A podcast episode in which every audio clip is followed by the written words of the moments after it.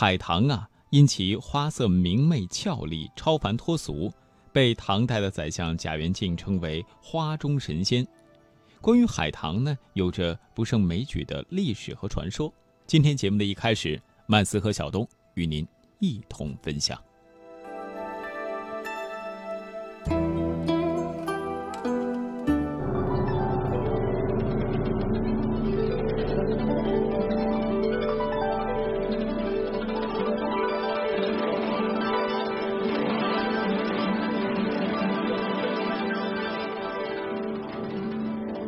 据说，她的美让宋代大诗人陆游酷爱到疯狂的地步，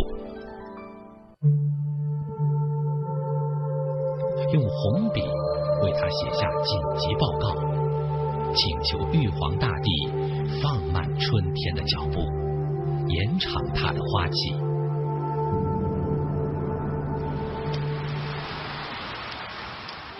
陆游与唐婉离别时，也留他作为纪念。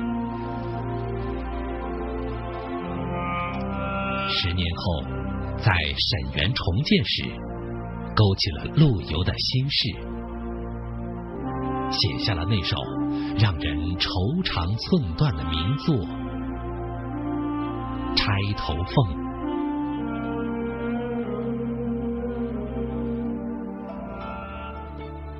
海棠，一种生长在中国北方的花木，花姿迎风俏丽，明媚动人，楚楚有致。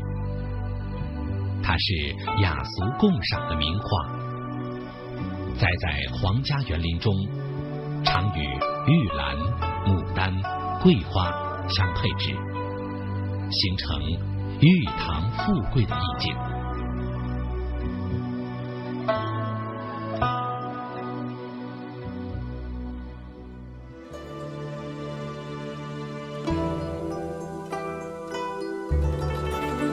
今天给大家介绍的海棠花，历代呢是以海棠花为题材的诗词歌赋数不胜数。我们呢就首先从海棠与季节的关系说起吧。海棠它开花在春季，唐代诗人郑谷的作品《海棠》便是描绘盛开花蕾的佳作。春风用意云颜色，消得协商与赋诗。农历最宜新祝语，娇绡全在欲开时。莫愁粉黛临窗懒，两广丹青点笔迟。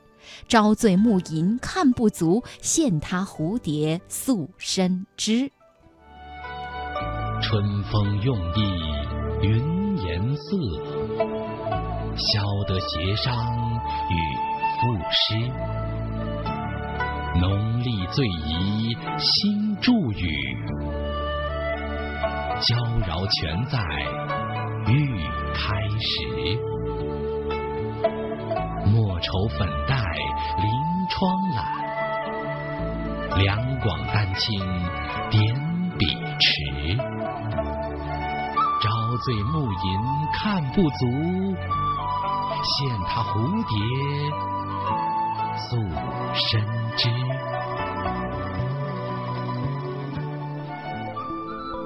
莫愁，战国末期楚国著名的民间歌舞艺术家，父亲卢公在汉江上摆渡为生，母亲在村中植桑种桃。莫愁出生时不住的哭，卢公哄他：莫哭莫哭，莫悲。莫悲，莫愁，莫愁。听到“莫愁”二字，他的哭声竟然停了。于是，父亲就把他取名为莫愁。莫愁天生丽质，能歌善舞，被选入兰台之宫，担任歌舞侍姬，并完成了《阳春白雪的入歌传唱。使这一高雅的曲调流传了两千年。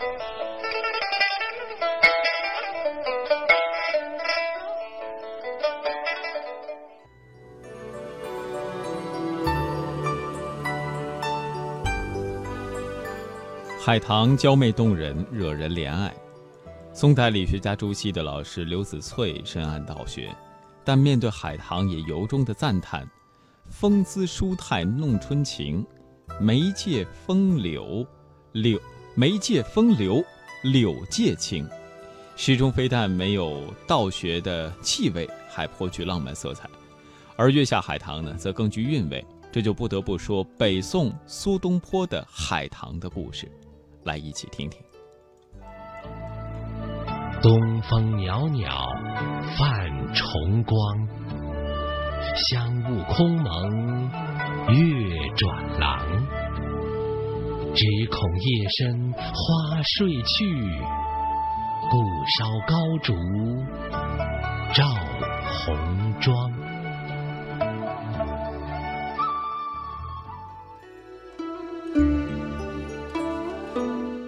苏东坡对海棠的喜爱，在当时引发了一股海棠热，甚至影响到了整个的宋代。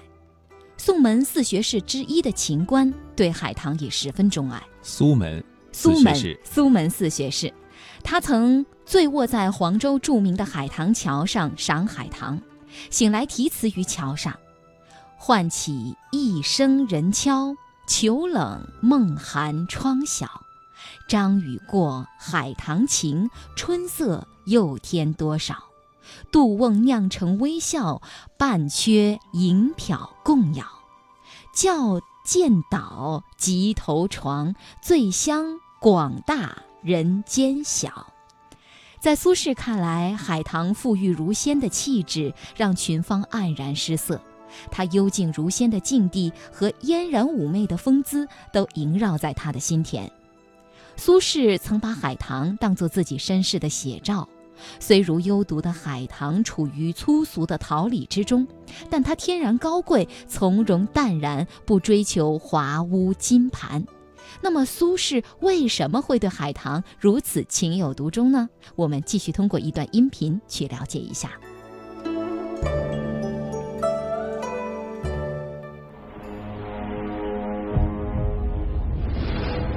元丰三年，苏轼因乌台诗案被贬黄州。诗人最初住在黄州城东南的定慧院，因为是罪臣，众人回避他，他也闭门谢客，借酒浇愁，过着孤独寂寞的生活。就在此时，诗人发现。在定慧院的东面，杂花满山，其中有一株名贵的海棠，当地人却不知它的名贵。苏轼深有感慨的写道：“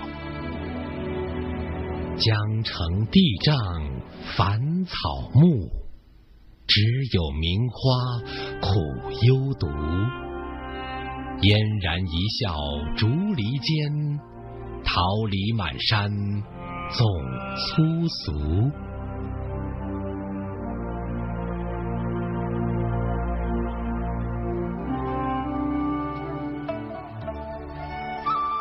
在诗人的想象里，海棠高贵美丽，但是它和人一样，会在深夜睡去，因此。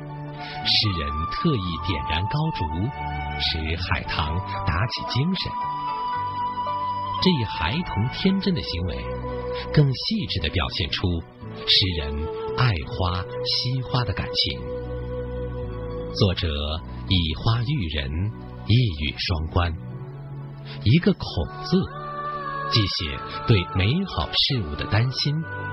也暗藏了诗人欲与海棠共度良宵的愿望。